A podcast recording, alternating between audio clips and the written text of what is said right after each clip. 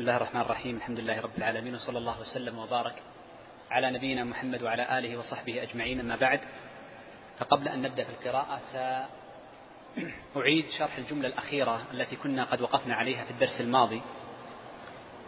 وقفنا عند مسألة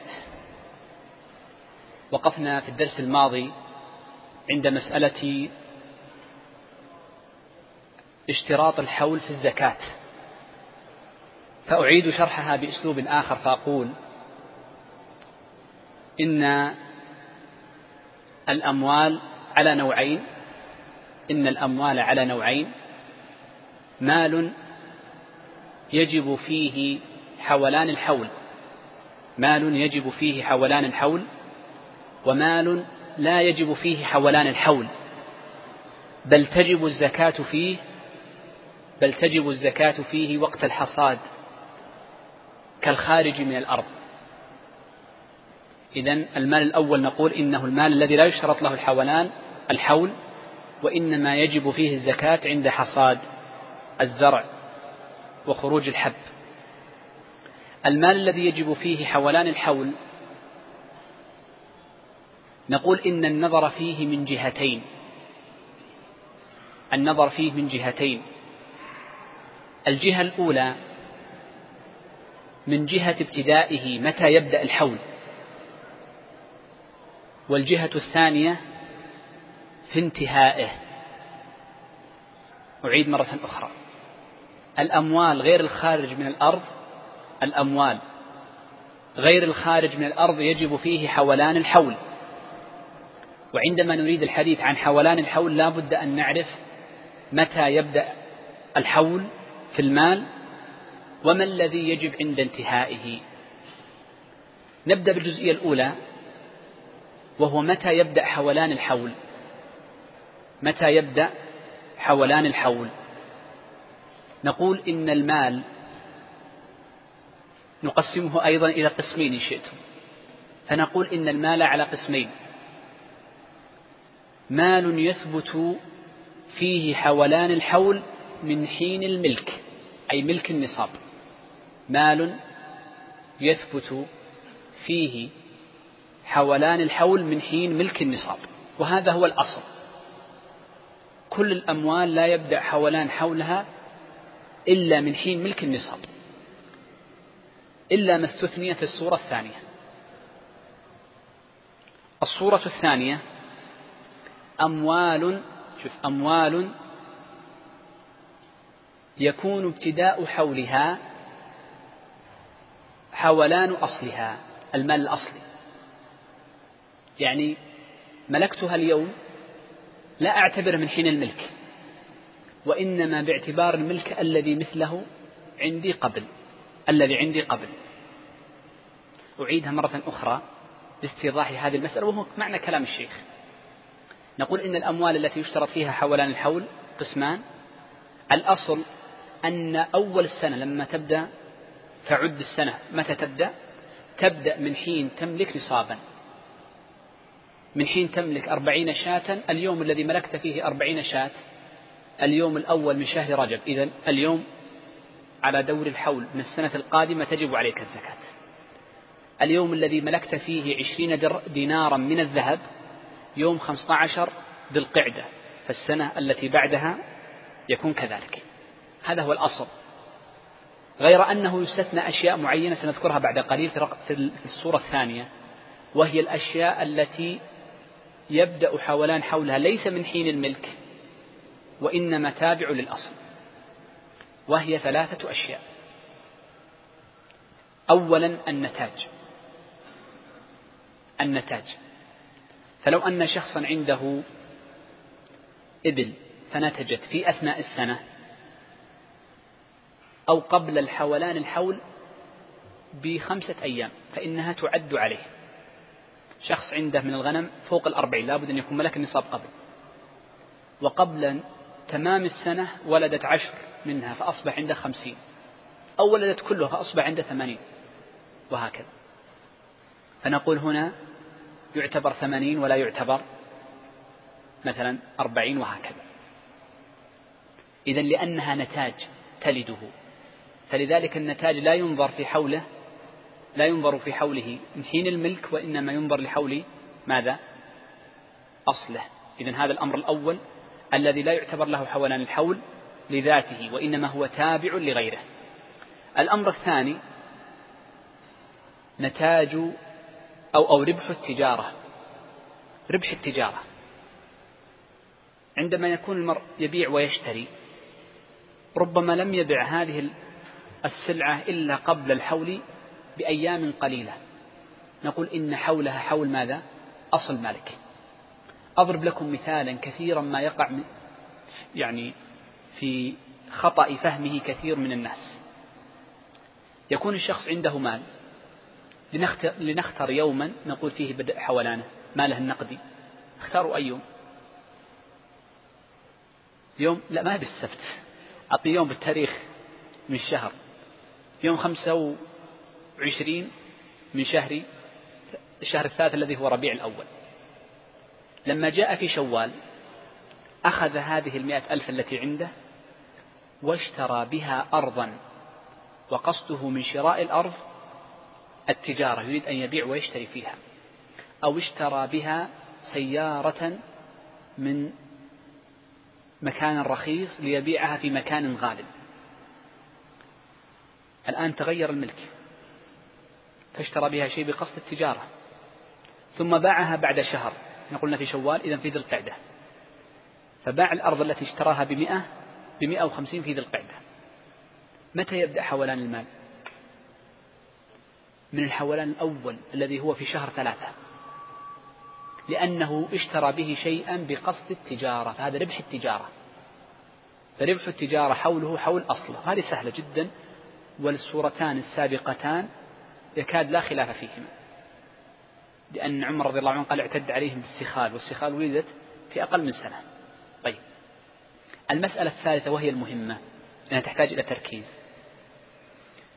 التي يقول الفقهاء إنه لا يشترط لها حولان الحول وإنما حولها تابع لحول أصلها. قالوا هي ما استفاده المرء ما استفاده المرء من جنس ماله ما استفاده المرء من جنس ماله ومن غير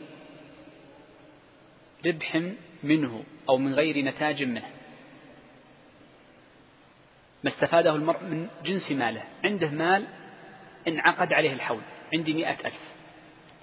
يبدأ حولها في الخامس والعشرين من شهر ربيع الأول. لما جاء في يوم خمسة وعشرين شوال أي بعده بستة أشهر تقريبا أو سبعة أشهر جاءني مال جديد استفدته.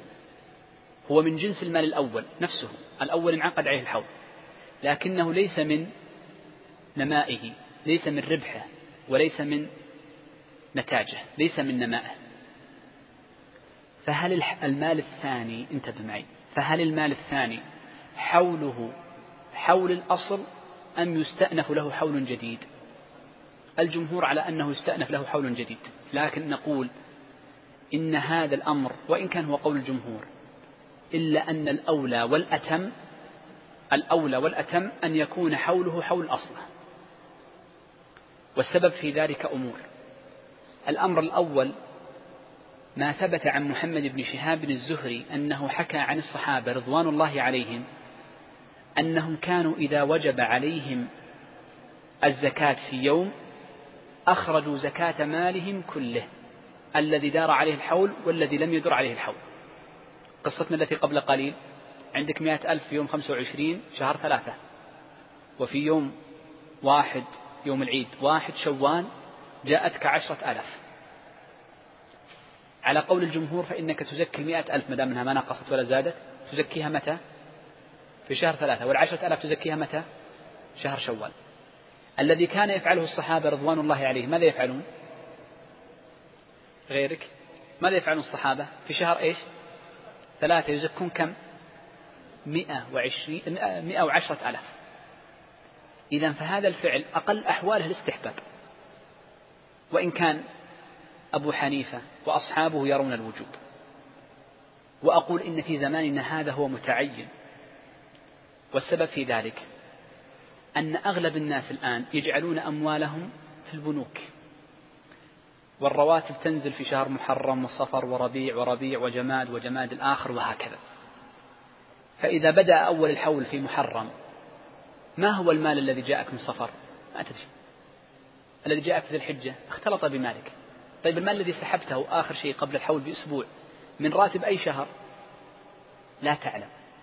فنقول في هذه الحالة يصبح المال المستفاد الذي انعقد على جنسه الحول أو ملك النصاب قبل ذلك نفس المعنى فإنه يكون ابتداء حوله ابتداء أصله أقل الأحوال ماذا؟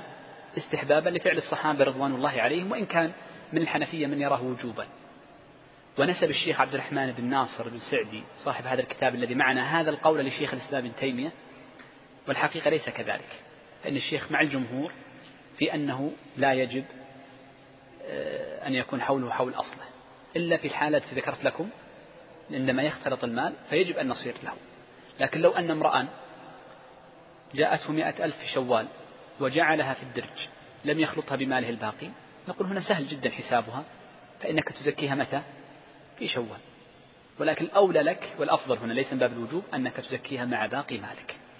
هذه المسألة مهمة جدا لأن أغلبنا إنما, إنما نحن موظفون نأخذ أجرة فنحتاج هذه المسألة كثيرا. وعلى ذلك فإذا جاء يوم حولك فزكي مالك كله طريفه وتلاده البعيد والقريب القديم والجديد. وهذا الذي ثبت عند البيهقي ومالك الإمام مالك في الموطأ أن عثمان رضي الله عنه كان إذا جاء في شهر والأصح أنه شهر محرم قام في المسلمين خطيبا فقال أيها المسلمون إن هذا الشهر شهر زكاتكم فأدوا ما عليكم من الديون وأدوا زكاة أموالكم. دل على أنهم يزكون في يوم واحد في السنة. طيب إذا وضحت اتضحت هذه المسألة. واضح أو أعيد؟ جيد. طيب إذا تم الحول متى نعرف أن الحول قد تم؟ بمرور كم؟ كم شهر؟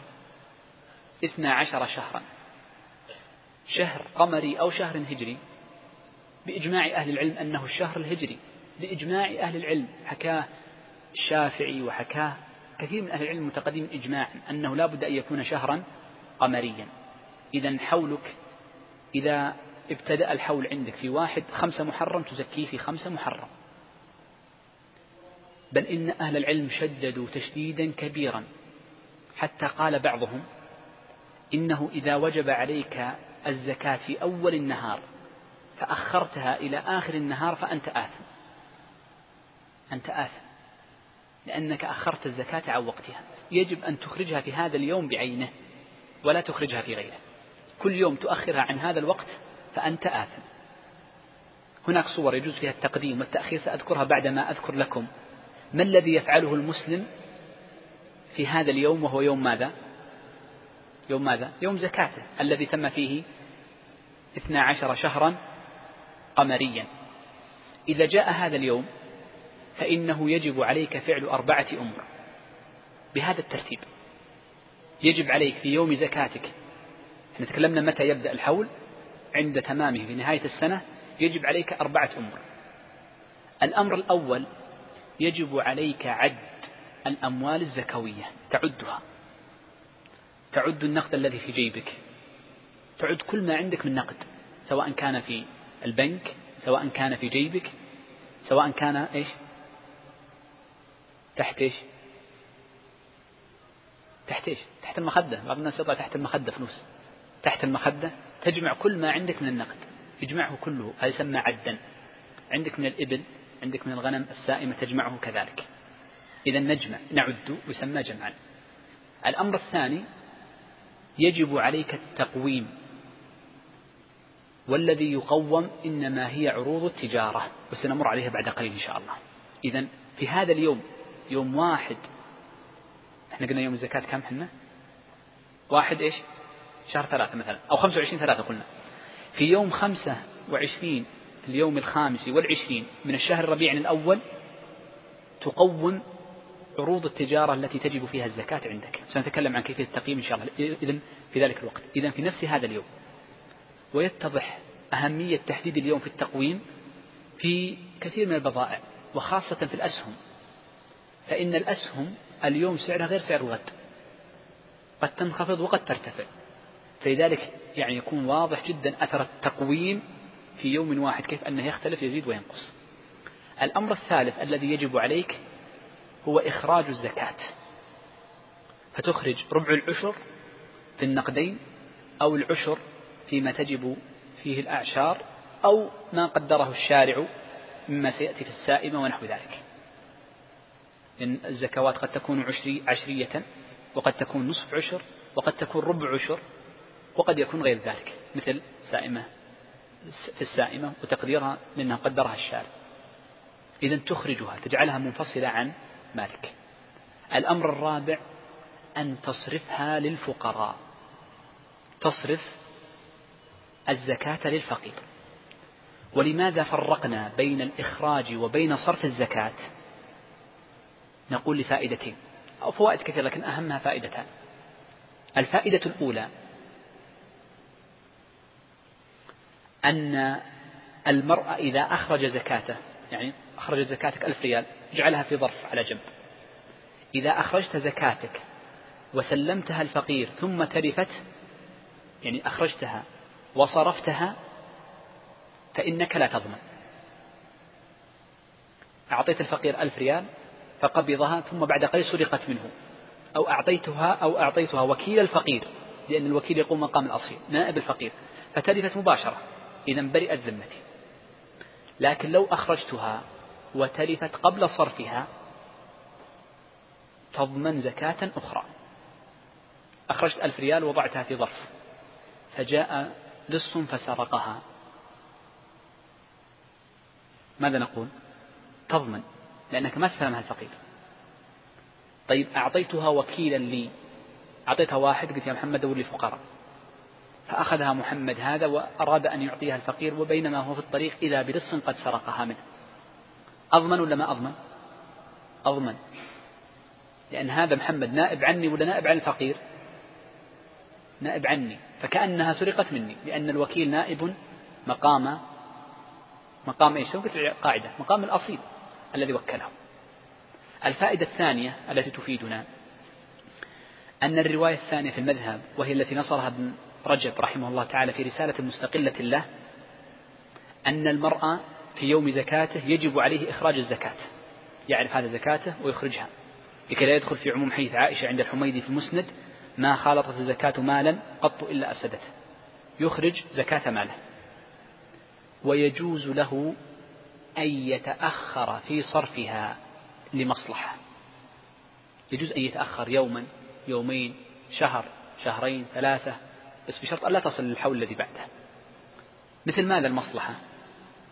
أنا أعرف أن قريبا لي محتاجا محتاج أو أعرف أن هناك شخصا أشد حاجة من الحاضر ولكن لم يأتي إلا بعد أسبوعين. نقول نعم يجوز أن تؤخرها لأجل المصلحة. مثال آخر المصلحة. أنا أعرف أن هذه العائلة فقيرة لكن لو أعطيتهم المال الآن زكاة مبلغ ضخم. لو أعطيتهم الزكاة الآن ربما كان عائلها يعني من يعيل العائلة أخرق يأخذ المال ويضيعه. فماذا أفعل؟ أقسط عليهم الزكاة في كل شهر أعطيهم ما يناسبهم. أيضا هذه تجوز وهذا هو اختيار ابن رجب وهو يعني الذي عليه فتوى عند مشايخنا. يقابل التأخير ماذا؟ التعجيل فيجوز لك أن تعجل الزكاة قبل حلول وقتها لكن بثلاثة شروط. الشرط الأول أنه لا يجوز أن تعجل زكاة أكثر من عامين. لأن النص إنما ورد في عامين فقط وهو قول النبي صلى الله عليه وآله وسلم لما امتنع العباس من إعطاء الساعي زكاة ماله قال النبي صلى الله عليه وسلم هي علي ومثلها أي أنني استلمتها من العباس مدة سنتين هذا الشرط الأول. الشرط الثاني أنه لا بد لمن عجل زكاة أن ينوي وقت بذلها أنها زكاة معجلة. بعض الناس ماذا يفعل؟ رأى فقيرا فأعطاه مئتي ريال. ثم لما يخرج من المسجد قال يا شيخ لما لا أنويها زكاة؟ نوى متى بعد البذل. ما تجزئك هي صدقة. لا بد فيها من النية الزكاة بالخصوص لا بد فيها من النية. هذه الثانية. الشرط الثالث وهو مهم أن من عجل شوف من عجل الزكاة قبل وقتها يجب عليه في وقت وجوب الزكاة الذي هو ماذا؟ حولان الحول إحنا قلنا يجب عليه أربعة أشياء صح؟ يجب عليه شيئين الأول والثاني ما هما؟ ذكروني يجب عليه العد وتقويم ما يقوم ليس كل الأشياء تقوم طيب إذا عد وقوم فوجد أن زكاته التي يجب أن يخرجها أكثر وأخرج ألف ثم اكتشف أن زكاته ألف ومئتين إذا نقول له هنا تخرج ماذا مئتي ريال. لو وجدها أقل ثمانمائة ريال زكاة ولكنها أخرج ألف. نقول يرحل المئتين السنة بعدها؟ ما رأيكم؟ تصلح؟ لا. لما لا تصلح؟ لأنه ناظر الشروط التي قلتها قبل قليل لأنه لم ينوي أصلا أنها عن الزكاة السنة التي بعدها. لم ينويها وإنما نوى أنها عن هذه السنة. لذلك تعتبر صدقة. طيب. آه كانت هذه إعادة للدرس الماضي ولكن ربما بسطت بعض المسائل التي لم يذكرها الشيخ على سبيل الاختصار. تفضل شيخ. بسم الله الرحمن الرحيم. الحمد لله رب العالمين وصلى الله وسلم وبارك على نبينا محمد وعلى آله وصحبه أجمعين وبعد. فاللهم اغفر لنا ولشيخنا وللحاضرين والحاضرات والمستمعين والمستمعات. سبحانك لا علم لنا إلا ما علمتنا إنك أنت العليم الحكيم. قال الشيخ العلامة عبد الرحمن بن ناصر السعدي رحمه الله تعالى في كتابه منهج السالكين وتوضيح الفقه في الدين كتاب الزكاة. ولا تجب الزكاة إلا في أربعة أنواع السائمة من بهيمة الأنعام والخارج من الأرض والأثمان وعروض التجارة. زكاة السائمة. فأما السائمة فالأصل فيها حديث أنس أن أبا بكر رضي الله عنه كتب له هذه فريضة الصدقة التي فرضها رسول الله صلى الله عليه وسلم على المسلمين والتي أمر الله بها رسوله. في أربع وعشرين من الإبل فما دونها من الغنم في كل خمس شاة. فإذا بلغت خمسا وعشرين إلى خمس وثلاثين ففيها بنت مخاض أنثى. فإن لم تكن فابن لبون ذكر. فإذا بلغت ستا وثلاثين إلى خمس وأربعين ففيها بنت لبون أنثى. فإذا بلغت ستا وأربعين إلى ستين ففيها حقة طروقة الجمل فإذا بلغت واحدا وستين إلى خمس وسبعين ففيها جذعة فإذا بلغت ستا وسبعين إلى تسعين ففيها بنتا لبون فإذا بلغت إحدى وتسعين إلى عشرين ومائة ففيها حقتان طروقة الجمل فإذا زادت على عشرين ومائة ففي كل أربعين بنت لبون وفي كل خمسين حقة. ومن لم يكن معه إلا أربع من الإبل فليس فيها صدقة إلا أن يشاء ربها. وفي صدقة الغنم في سائمتها إذا كانت أربعين إلى عشرين ومائة شاة فإذا زادت على عشرين ومائة إلى مائتين ففيها شاتان فإذا زادت على مائتين إلى ثلاثمائة ففيها ثلاث شياه فإذا زادت على ثلاثمائة ففي كل مائة شاة.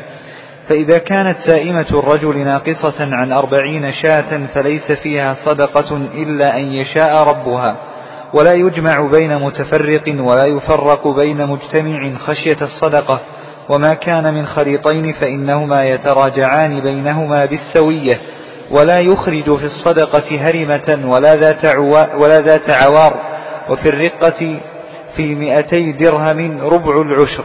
فإن لم يكن إلا تسعون ومائة فليس فيها صدقة إلا أن يشاء ربها. ومن بلغت عنده من الإبل صدقة الجذعة وليست عنده جذعة وعنده حقة فإنها تقبل منه الحقة. ويجعل معها شاتان إن استيسرتا له أو عشرين درهما.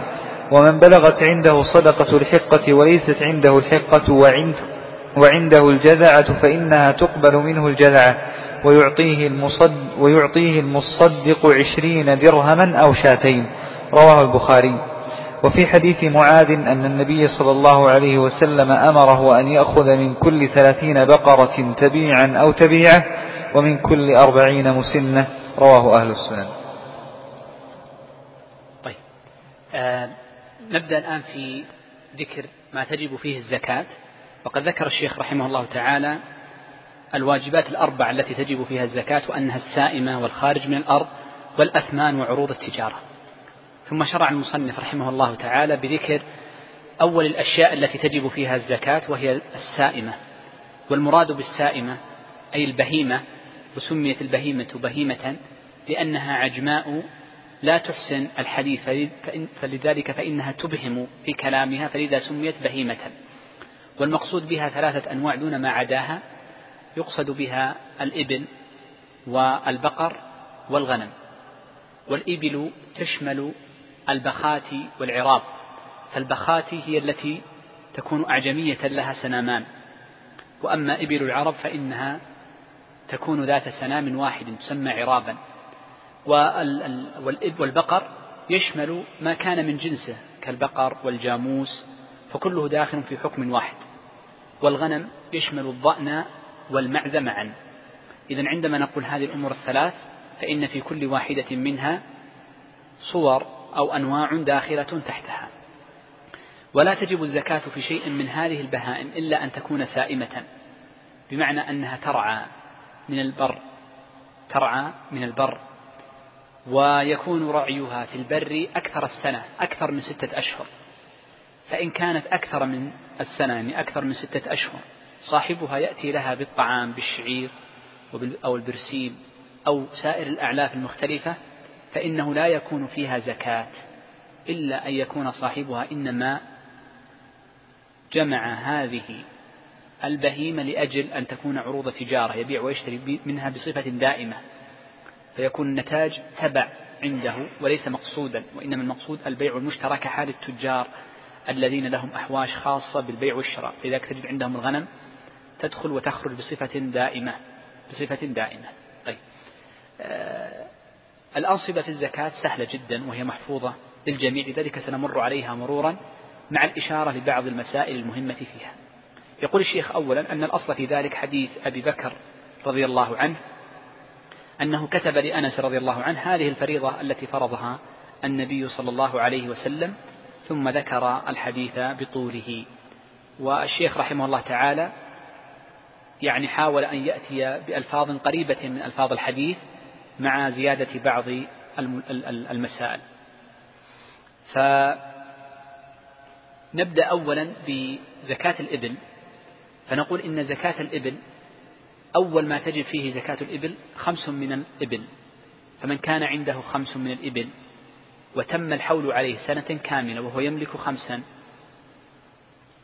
فإنه في هذه الحالة يجب عليه زكاة ومقدارها ماذا؟ شاة. ويجب أن تكون هذه الشاة أنثى. ويجب أن تكون هذه الشاة أنثى سليمة لا تكون عوراء ولا مريضة ولا نحو ذلك. فإن كانت عشرا ففيها, عش ففيها شاتان. وخمسة عشر فيها ثلاث شياه. وعشرون فيها أربع شياه. فإذا وصلت إلى خمس وعشرين ففيها بنت بنت مخاض وهي الناقة الأنثى ناقة أنثى. وقد تمت سنة ودخلت في الثانية. يعني لابد أن تكون قد جاوزت سنة. جاوزت سنة. وهنا مسألة مهمة معنا. تمر معنا في الزكاة وفي الأضحية وفي العقيقة. الأوصاف التي ذكرها الشارع كالضأن والجذعة وغير ذلك الجذع من الضأن والثني هي أوصاف أتت من باب الأغلب. فالثني مثلا هو الذي سقطت ثناياه وهو الذي يجزئ مثلا في الأضحية. وبنت المخاض إنما سميت كذلك لأن أمها ماذا فعلت؟ قد قد حملت مرة أخرى والإبل تحمل في السنة مرة. فمن باب الغالب سميت بنت مخاض. ولو كانت دون سنة وحملت أمها أقل من سنة فإنها لا تسمى بنت مخاض إلا أن تتم سنة. ولذلك الذي عليه الفقهاء الذي يمشي عليه الفقهاء أنه لا بد من العمر أن تتم حولا تاما أن تتم حولا تاما وتدخل في الثاني. وإن ولد هذا الوصف فيها كأن تكون جذعة وقيل أن الجذعة هو الذي سقط شعرها ومال. سيمر معنا إن شاء الله خاصة في الغنم. وقيل انجذع سنها وهذه في الإبل. فربما يميل شعرها من طوله ويكون عمرها أقل من السن المطلوب. إذا المقصود من هذا أن العبرة بالأيام. طيب شوف هنا مسألة مهمة وخاصة نبدأ بها الآن. إذا وجب عليك شيء من الإبل شوف إذا وجب عليك شيء من الإبل فلك درجات في الواجب. نبدأ بالدرجة الأولى في خمس وعشرين. شوف بالترتيب هذا. من كانت عنده خمس وعشرون من الإبل فإنه يجب عليه بنت مخاض. فإن لم يجد انتبه الدرجة الثانية. فإن لم يجد فإنه يبذل ابن لبون ابن. ودائما في بهيمة الأنعام الذكر أرخص من الأنثى. وابن اللبون أبو سنتين. وبنت المخاض أم سنة. فهنا إذا الأمر الأول أن تكون بنت لبون. إن لم يجد الشخص ينتقل إلى ابن لبون. ركزوا معي هذه ثم سأسرع فيما بعدها. فإن لم يجد ابن لبون يوجد عند الفقهاء ما يسمى بالجبران. ما هو الجبران؟ أن يأتي أن يخرج صاحب المال شيئا أعلى من الواجب عليه. فبدل من أن يخرج بنت مخاض يخرج بنت لبون يعني أم سنتين. أم سنتين. وماذا يفعل بعد ذلك؟ في فرق بين أم سنة وأم سنتين. فيعطيه المصدق يرد له الفرق بينهما. والفرق بينهما كما في الصحيح صحيح البخاري عشر عشرون آه، شاتان أو عشرون درهما. شاتان أو عشرون درهما يختار. ويقولون نظرا لأن هذا بالتقويم فيجوز أن يجعل نصفها دراهم ونصفها شياه. فيأخذ الفرق بينهما ماذا؟ شاة وعشرة دراهم. لأنها تقويم ليست كفارة تقويم باب القيمة. وضحت معي المرتبة الثالثة؟ وضحت معي المرتبة الثالثة؟ ستستمر معنا هذه المرتبة الثالثة بعد قليل. أعيدها. المرتبة الأولى أن تأتي بما وجب عليك. إحنا بدأنا تونا في أم 25 ما الذي وجب فيها؟ بنت مخاض أم سنة. طيب ما وجد؟ يأتي بابن لبون. ابن لبون أبو سنتين. يأخذ فرق؟ لا ما هي فرق لأن الذكر أقل من الأنثى. قيمة. طيب ما وجد ابن لبون؟ ينتقل لما هو أعلى فيأخذ بنت لبون ولكن يأخذ فرق بينهما. ما الفرق بينهما؟ شاتان أو عشرون درهما. يختار المتصدق أو يعطي نصف نصف شاة وعشرة دراهم لأنها قيمة مقيمة ليست كفارة. طيب شوف هذه هنا هنا سؤال ما الذي فوق ابن لبون؟ لا عفوا ما الذي فوق بنت لبون؟ نقول بنت لبون ابن بنت مخاض ثم بنت لبون ثم حقة ثم جذعة لو الشخص ما أعطى بنت لبون أعطى حقة. لو أعطى حقة كم يأخذ جبرانا؟ ما رأيكم؟ حسبها رياضيا هي ما فيها ما فيها نص. يأخذ أربع شياه أو أو أربعين درهما. طيب أعطونا خيار ثاني. خيار ثالث. عشرين درهما وشاتان خيار رابع. ثلاث شياه وعشر درهم. خيار خامس أو الرابع ما أدري كم. أو يلا آخر شيء. عشرون درهما. شاة واحدة وستون درهما. ثلاثون درهما أحسنت. وثلاثون درهما. وثلاثون درهما. وضحت الآن الصورة. كلما زاد تعتبر بدرجة. الفرق بين الدرجة والدرجة هي هذه. وهذا تقدير من الشارع في البخاري. سم خلينا نمشي الدرجة الرابعة. المصدق. لأنها أعلى. ولو كان العكس استمر معنا العكس في الدرجة التي بعدها. بأن يعطي ما هو أقل فيدفعها المتصدق المصدق له الساعي. المصدق له الساعي مندوب الدولة. مندوب الدولة. مندوب الدولة طبعا ما يكون الفقير. مندوب الدولة. طيب سنمر بعد قليل.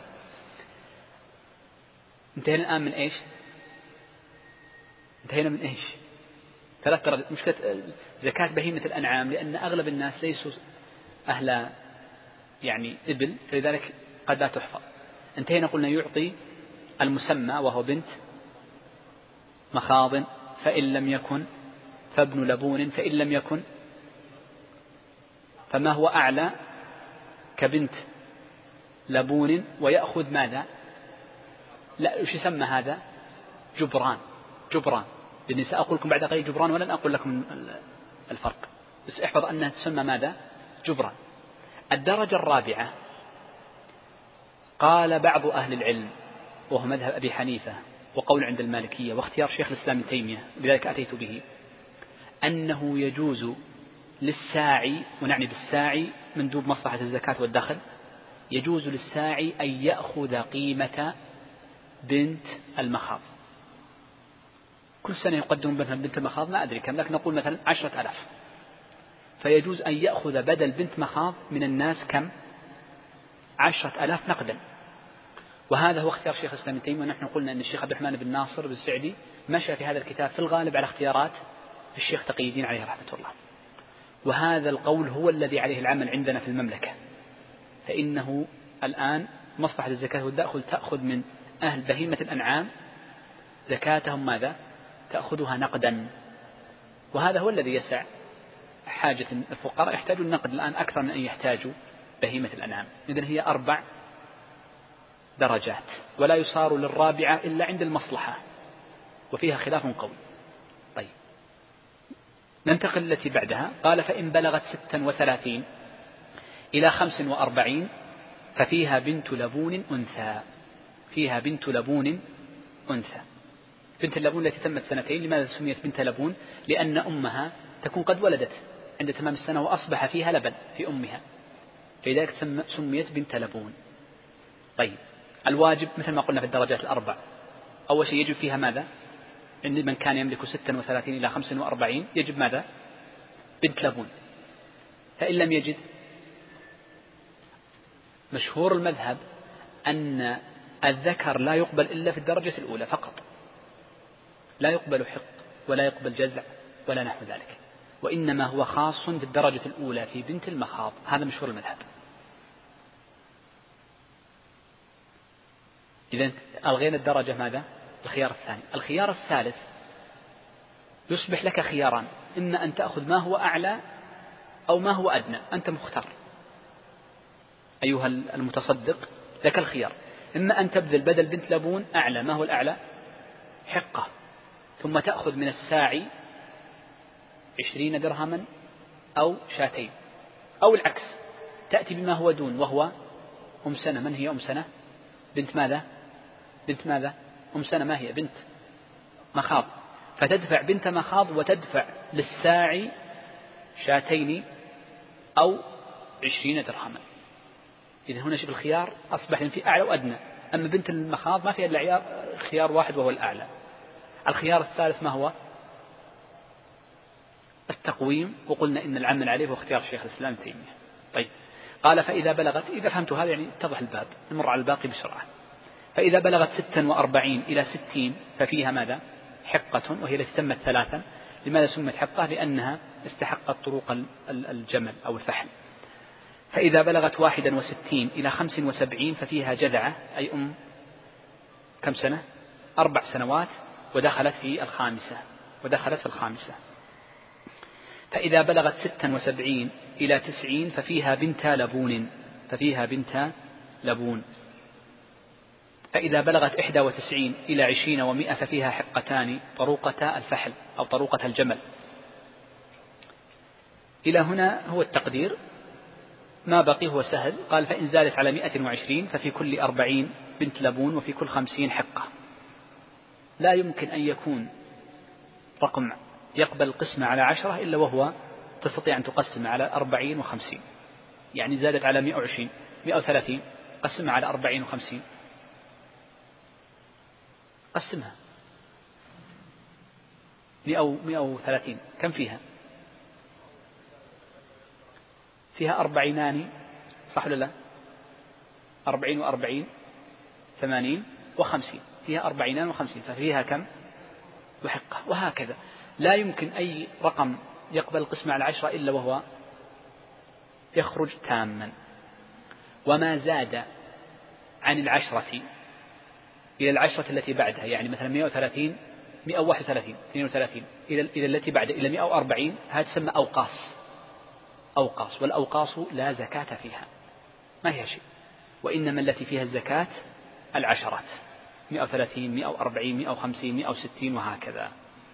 طيب إذا وصلت 200 كم فيها المئتها كم فيها من أربعين وكم فيها من خمسين؟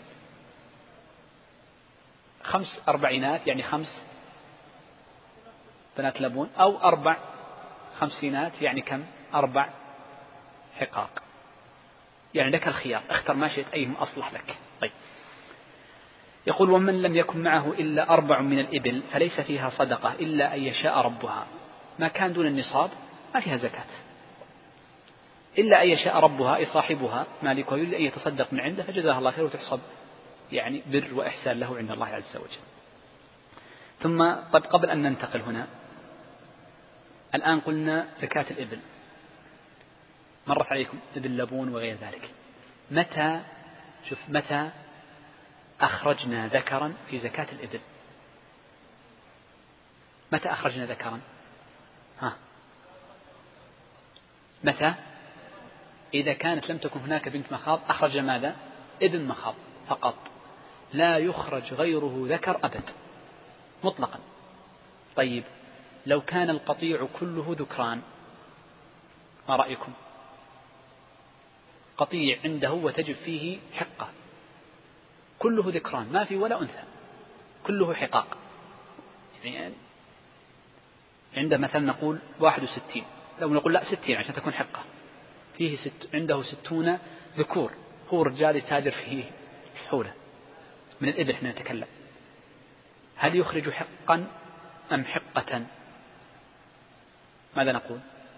يجب عليه أن يشتري حقة ويخرجها. وعلى قول شيخ الإسلام قلنا مذهب أبي حنيفة تقول مالك يكفي ماذا؟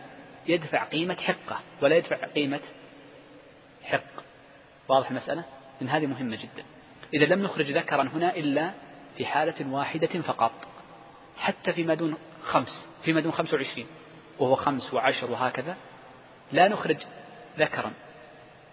وإنما نخرج أنثى شاة الأنثى ما نخرج خروفا. طيب. قال وفي صدقة الغنم استعجل ضيق الوقت. قال وفي سائمتها أي التي ترعى أكثر السنة إذا كانت أربعين إلى عشرين ومائة شاة أنثى. شاة أنثى. طيب فإن كانت التي عندها ليست شياه وإنما ماعز ففيها ماذا؟ عنز. واضح يعني ما يبي الهاني ففيها عنز. العنز هي من المعز والشاة من الضأن ففيها شاة إذن أو ماعز ما يخرج تيسا. طيب قال فإن زادت على عشرين ومائة إلى مائتين ففيها شاتان. فإن زادت على مائتين إلى ثلاثمائة ففيها ثلاث شياه. هذا واضح جدا.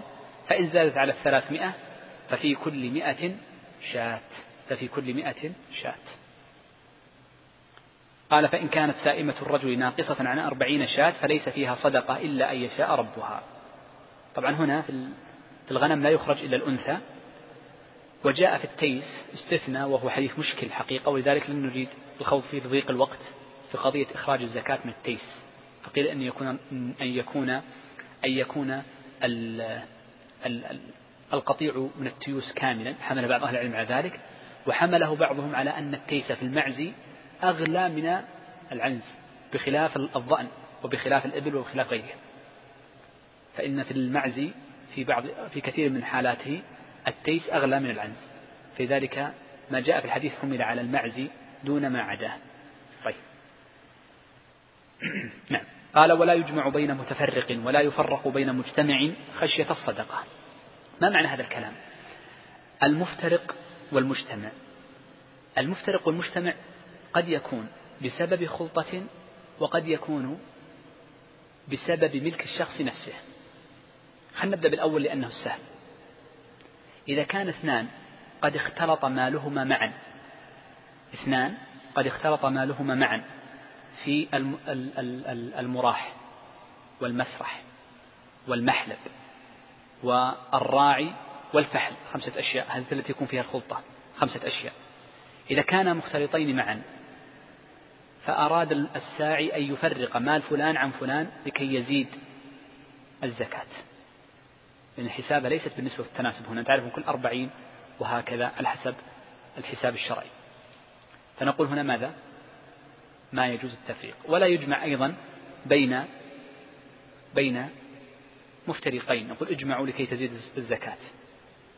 إذا الساعي لا يجمع بين مفترق ولا ولا يفرق بين مجتمع إذا كانوا مختلطين. طيب إذا كان مال الشخص نفسه الأصل أن مال الشخص نفسه كله واحد فيجمع. إلا في حالة واحدة في سائمة الأنعام فقط. يقول الفقهاء إذا كان بين المال والمال الآخر من سائمة إيش؟ الأنعام. بينهما مسافة قصر. أنا عندي حلال حلال يعني مش معناه بهيمة أنعام غنم ولا غنم ولا إبل. عندي حلال في مكة. عندي أربعين في مكة. وعندي عشرين في الرياض. فعلى المذهب أنه لا يجمع هذه على هذه فيكون في المجموع. فيعتبر المجموع كم؟ طبعا هي كلها واحد. لأن يعني الستين والأربعين فيها شاة واحدة. لكن لتكون في الإبل أوضح. لتكون في الإبل أوضح. واحد عنده خمس وعشرون في مكة وخمس وعشرون في الرياض. إذا كان مفترقين ففيهما ماذا؟ مفترقين يا شيخ. بنتا مخاض. لأن خمسة وعشرين هذه خمسة وعشرين. ولو كانا مجتمعين يكون فيها ماذا؟ خمسين. كم في الخمسين؟ نسيت باشا نعم من ستة وأربعين فما فوق فكذلك. بالضبط. فانظر كيف الفرق. والفقهاء يقول ما كان بينهم مسافة قصر فإنه يعتبر مال مستقل فقط في سائمة الأنعام. طيب. ثم قال وما كان من خليطين فإنهما يتراجعان بينهما بالسوية. يعني إذا أخرج الزكاة من الخليطين فإنهم يرجعان بينهما بالسوية يعني بالنسبة والتناسب. أنا وأنت شركاء أو اثنان شركاء في أربعين من الشياه. أحدهم له عشرين والثاني له عشرين. له عشرون وله عشرون. فتجب الزكاة كم؟ شاة واحدة. هذه الشاة قيمتها ألف ريال. تجب على هذا خمسمائة ويجب على هذا خمسمائة. طيب. لو كان هذا له ثلاثون والآخر له عشر فيرجعان بينهما بالسوية. هذا يدفع من الألف سبعمائة وخمسين لأن له ثلاثة الأرباع والثاني أرجع كم؟ بالربع وقدره كم؟ مئتان وخمسون ريال. واضح جدا. طيب. قال ولا يخرج طبعا ولا ينظر سواء كانت الخلطة خلطة أملاك أو خلطة أعيان لا فرق. يعني أملاك لا يعرف بأن يكون مشاعا أو خلطة أعيان بأن يكون أعرف ملكي وتعرف ملكك يعرف العدد. طيب. لا فرق. قال ولا يخرج في الصدقة, في الصدقة هرمة ولا ذات عوار. يعني ليست عوراء ما يجوز. أو عوار يعني أن تكون عوار عيب تشمل أعوار العين والعوار هو العيب مطلقا. هذه سهلة وليس فيها أي إشكال. قال وفي الرقة في مئتي درهم ربع العشر. فإن لم يكن إلا تسعون ومئة فليس فيها صدقة إلا أن يشاء ربها. طبعا هذه ستأتي بعد قليل وإنما أتى بها المصنف هنا لأن هذا هو الحديث وسنتكلم عن الرقة وهي الفضة بعد قليل إن شاء الله. لذلك سأرجع الحديث بعد قليل. قال وان بلغت عنده من الإبل صدقة الجذعة وليس عنده فيها جذع وليس عنده جذعة وعنده حقة فإنها تقبل منه الحقة ويجعل معها شاتان إن استيسرتا له أو عشرين درهما. هذه تكلمنا عنها وسميناها ماذا؟ جبرانا. ومن بلغت عنده صدقة الحقة وليس عنده الحقة وعنده الجذعة فإنها تقبل منه الجذعة ويعطيه المصدق أي الساعي عشرين درهما أو شاتين. هذه واضحة وتكلمنا عنها. بس يجب أن تعرف مسألة أن الجبران خاص بالإبل فقط ولا يدخل لا في الغنم ولا في البقر. قال الشيخ وفي حديث معاذ أن النبي صلى الله عليه وسلم أمره أن يأخذ من كل ثلاثين بقرة تبيعا أو تبيعة ومن كل أربعين مسنة. فالبقر هنا يشمل البقر والجاموس وما في حكمهما فإنها واحدة. آه، البقر سهلة ثلاثين تبيعة والتبيع والتبيعة ما تم له سنتان. فالبقر هنا لا ننظر للذكر والأنثى فهما سواء. في البقر الذكر والأنثى سواء ولا فرق. قال ومن كل أربعين مسنة مسنة أنثى ولا ينفع فيها المسن. كذا يقول الفقهاء. وهنا مسألة نكتة ذكرها بعض الفقهاء. وقفت عليها لكن أذكرها من باب. يقول إن أهل الحجاز في عهد النبي صلى الله عليه وسلم قليل منهم من كان يملك نصاب البقر. يملكون نصاب الغنم ويملكون نصاب الإبل. لكن قليل جدا من أهل الحجاز وجزيرة العرب عموما من كان يملك ثلاثين. قليل جدا. وإنما كانوا يملكون من البقر عددا يسيرا واحدة أو اثنتين أو ثلاث فقط. ثم قال الشيخ وأما صدقة الأثمان فقد تقدم أنه ليس فيها شيء حتى تبلغ مئتي درهم. أي تقدم في حديث أبي بكر الصديق الذي ذكرته قبل قليل. وصدقة الأثمان هذه يقصد بها زكاة الذهب والفضة وما قوم بالذهب والفضة. إذ عندما نقول الأثمان فإننا إما نقصد به مطلق الثمانية أو غلبتها. والصواب أننا نقصد به مطلق الثمانية فتشمل, فتشمل الذهب والفضة وسائر الأثمان التي يتعامل بها الناس كالفلوس عندما كانت مسكوكة ففيها الزكاة الفلوس التي هي يعني عملات من النحاس أو الأوراق النقدية التي نتعامل بها الآن ففيها الزكاة. والنصاب في الزكاة إن كان فضة فمئتا درهم مئتا درهم. والمراد بالدرهم الدرهم الإسلامي. وتعادل مئتا الدرهم من الفضة وهي الرقة أو الورق. خمسمائة وخمسة وتسعين جرام. فمن كان يملك من الفضة خمسمائة وخمسة وتسعين جراما من الفضة ففيها الزكاة. احفظ هذا الرقم. وأما الذهب فإن نصابه عشرون دينارا. دائما إذا قلنا دينار فهو ذهب وإذا قلنا درهم فهو فضة. اعرف هذه قاعدة. إذا قلنا درهم فضة وإذا قلنا دينار فهو ذهب. نصاب الذهب عشرون دينارا. عشرون دينارا. وتعادل بالجرامات الآن تقريبا ثماني خمسة أو أربعة وثمانين بالخمسة وثمانين جرام. خمسة وثمانين جراما من الذهب.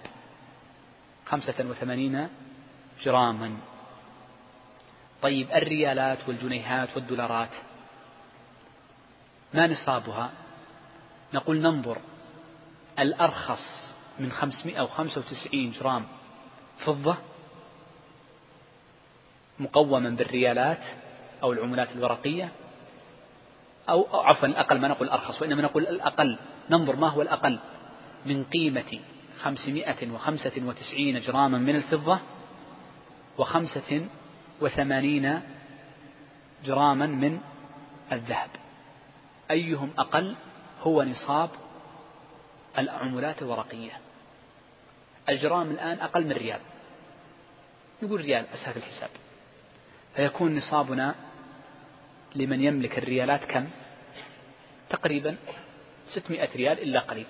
تقريبا أضرب لو ضربنا أن الجرام بريال والذي أعرف أنه أقل من ريال. وعلى ذلك فنقول إن من ملك ستمائة ريال سنته كلها فعليه ماذا؟ الزكاة. طيب هل يجمع هذه الأصناف بعضها إلى بعض؟ نقول نعم. بإجماع أهل العلم إلا خلافا يسيرا يحكى لكن مهجور أن الذهب والفضة يجمع بعضهما إلى بعض. فلو أن شخصا عنده مئة درهم يعني كم جرام؟ مئة درهم فضة يعني كم جرام؟ نصف. كم؟ نقول ثلاثمائة تقريبا. نصف الستمائة خمسمائة وخمسة وتسعين قلها ستمائة. نصفها كم؟ ثلاثمائة جرام فضة. وعنده ما يعادل عشرة دراهم ذهب عشرة دنانير ذهب. يعني كم جرام؟ اثنين وأر... اثنين و... ثلاثة وأربعين جرام. أقول ثلاثة وأربعين جرام تقريبا. فهل تجب عليه الزكاة أم لا؟ نقول نعم. تنظر بالنسبة والتناسب بينهما هذا نصف نصاب وهذا نصف نصاب إذا كملا وكذلك إذا كان أحدهما ثلاثة أرباع نصاب والآخر ربع نصاب. فإنه يسمى نصابا كاملا. وهكذا الطريقة. وهكذا الطريقة. طيب. الأمر الأخير قال الشيخ وأما صدقة الخارج من الأرض من الحبوب والثمار. انتهى الوقت. شيخ إبراهيم باقي دقيقتان. طيب. قال وأما صدقة الخارج من الأرض من الحبوب والثمار فقد قال النبي صلى الله عليه وسلم ليس فيما دون فيما دون خمسة أوسق من من التمر صدقة. متفق عليه. هذا الحديث وأنا قلت لكم ميزة هذا المتن أن الشيخ رحمه الله تعالى حارص كثيرا على أن يأتي بألفاظ حديث المصطفى صلى الله عليه وآله وسلم. الحديث الذي ذكره الشيخ فيه الزيادة في مسند الإمام أحمد أن النبي صلى الله عليه وسلم قال ليس فيما دون خمسة أوسق من التمر والحبوب صدقة من التمر أو الحبوب صدقة هذه الزيادة تفيدنا ماذا؟ أن الذي تجب فيه الزكاة الحبوب بسائر أنواعها فكل شيء فكل شيء يخرج من الأرض ويعتبر من صنف الحبوب فإنه يزكى. وإن لم يكن الناس يجعلونه قوت يعني يأكلونه دائما. فالقمح والرز والشعير هذا قوت يستخدمونه قديما وحديثا. والذرة حبوب أيضا ففيها الزكاة. لكن الأشياء التي لا تجعل قوتا مثل حب الرشاد نقول فيها زكاة. وإن لم تكن قوتا لأنها داخلة في عموم أنها حب. فمن كان عنده حب رشاد ونحوه ففيها الزكاة لأنها تسمى حبوبا من صنف الحبوب. أما الثمار فإن الحديث ورد في التمر ورد في التمر. فقال الفقهاء إن الثمار التي تجب فيها الزكاة ما كان منها قوتا بمعنى أنه يدخر. فكل ما كان من من الثمار من الثمار أي الفاكهة يدخر من غير حفظ في ثلاجة وإنما في البيادر والمستودعات فإنه فيه الزكاة فالتمر من الثمار التي تحفظ أليس كذلك؟ نعم طيب التين يحفظ التين ولا ما يحفظ؟ يحفظ الآن يحفظ ولذلك فإن شيخ الإسلام تيمية خالف المذهب فقال إن في التين زكاة لأن الآن أصبح كثير من الناس في التين والمشمش يخزنه. الزيتون أنا مش على اختيار الشيخ تقي الدين ترى ليس المذهب. الزيتون ثمار وليس حبا لكن هل يحفظ؟ يحفظ في البيادر حطه في الخل ويحفظ أو في ماء. إذا فاختيار الشيخ أن الزيتون فيه زكاة لأنه ثمر يحفظ. وأما الحبوب فإنها كلها تحفظ وإن لم تكن قوتا. يحفظ طبعا ويجعل قوت قوت لأناس في بلدهم. طيب. وأما ما أكل في وقته فإنه لا يكون كذلك. مثل الفاكهة الخضروات كلها لا زكاة فيها. ما يجز جزة واحدة. مثل البقدونس النعناع كل هذا لا زكاة فيه. لأنه جز جزة واحدة. قال والوسق ستون صاعا. الوسق ستون صاع فيكون الزكاة كم؟ ستين في خمسة كم؟ ثلاثمائة صاع. وكم مقدار الصاع؟ يقول كثير من أهل العلم من الخطأ أن تقدر الصاع بالكيل وإنما قدره بالحجم. والأقرب في تقدير الصاع ما صدر فيه قرار هيئة كبار العلماء وإن كانوا قد احتاطوا فيه قليلا زادوه عن الحد في قليل لكن باب الاحتياط. أن الصاع النبوي هو إناء حجمه ثلاث لترات ماء. إيتي كل إناء يأخذ ثلاثة لتر ماء فهو صاع نبوي. جب قدر أي قدر؟ وصب ثلاثة لتر دقيقة ثم اجعل خط على نهاية القدر. فكل ما يصل إلى هذا الخط فهو صاع نبوي هو مزاد في قليل لكن ما يضر. وبناء على ذلك لو أتيت بهذا القدر وجعلته كم مرة؟ قلنا يصير يصير النصاب 600 ضعف. 600 ضعف. يعني ست إناء يسع كم؟ ثلاثة في 600 كم؟ 1800 إيتي بإناء يسع 1300 لتر ماء. إذا كان يمتلئ من الحبوب التي عندك ففيه الزكاة.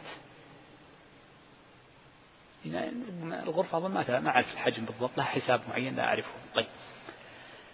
آه نختم. طبعا قال قال النبي صلى الله عليه وسلم فيما سقت السماء والعيون أو كان عثريا أي ينزل من السماء كالبعل ونحوه. فيها العشر. وفيما سقي بالنضح نصف العشر. نصف العشر رواه البخاري. قال ف وفي حديث سهل بن أبي حثمة أمر النبي صلى الله عليه وسلم إذا خرجتم فخذوا ودعوا الثلث فإن لم تدعوا الثلث فدعوا الربع. رواه أهل السنة. المقصود من هذا أن الخارس الخارس يأتي فيحسب قبل قبل وجوب الزكاة. نقف عند هذه نتكلم عند هذه الجملة نقف عندها لأنها تحتاج إلى تفصيل. متى تجب الزكاة ومتى تستقر؟ نتكلم عنها في الدرس القادم. أسأل الله عز وجل الجميع التوفيق والسداد وصلى الله وسلم على نبينا محمد.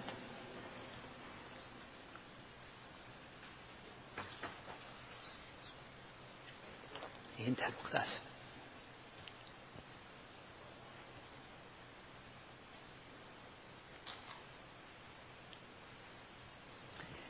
هذا أحد الأخوان يقول أسرة؟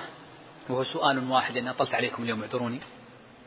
يقول أسرة أتت إلى مدينة الرياض من مدينة أخرى وسكنت إحدى شقق الرياض وصلت سبعة أشهر خلاف القبلة.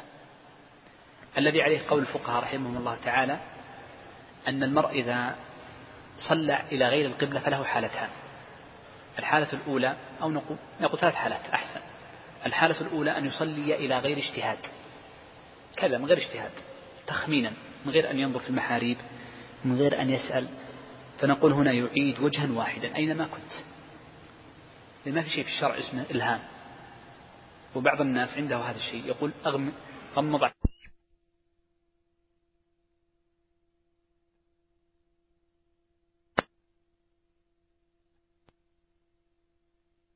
الشمس وغروبها ونحو ذلك. إذا من يصلي من غير اجتهاد فوجها واحدا لا يعيد.